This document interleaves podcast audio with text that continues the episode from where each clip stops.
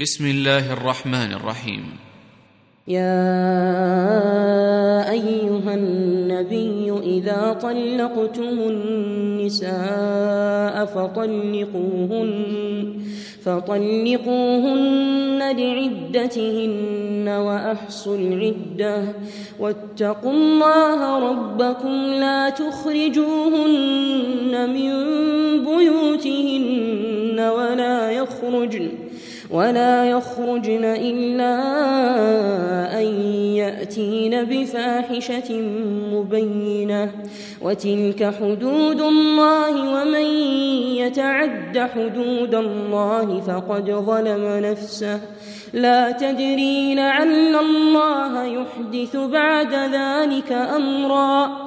فإذا بلغن أجلهن فأمسكوهن بمعروف أو فارقوهن أو فارقوهن بمعروف وأشهدوا ذوي عدل منكم وأقيموا الشهادة لله ذلكم يوعظ به من كان يؤمن بالله واليوم الآخر ومن يتق الله يجعل له مخرجا ويرزقه من حيث لا يحتسب ومن يتوكل على الله فهو حسبه إن الله بالغ أمره قد جعل الله لكل شيء قدرا واللائي يئسن من المحيض نسائكم إن ارتبتم إن ارتبتم فعدتهن ثلاثة أشهر واللائي لم يحضن وأولاة الأحمال أجلهن أن يضعن حملهن. ومن يتق الله يجعل له من أمره يسرا. ذلك أمر الله أنزله إليكم. ومن يتق الله يكفر عنه سيئاته ويعظم له أجرا. أسكنوهن من حيث سكنتم من وجدكم ولا تضاروهن ولا تضاروهن لتضيقوا عليهن. وإن كن أولات حمل فأنفقوا عليهن حتى يضعن حتى يضعن حملهن. فإن أرضعن لكم فآتوهن أجورهن. وأتمروا بينكم بمعروف. وإن تعاسرتم فسترضع له أخرى. لينفق ذو سعة من سعته ومن قدر عليه رزقه فلينفق فلينفق مما آتاه الله.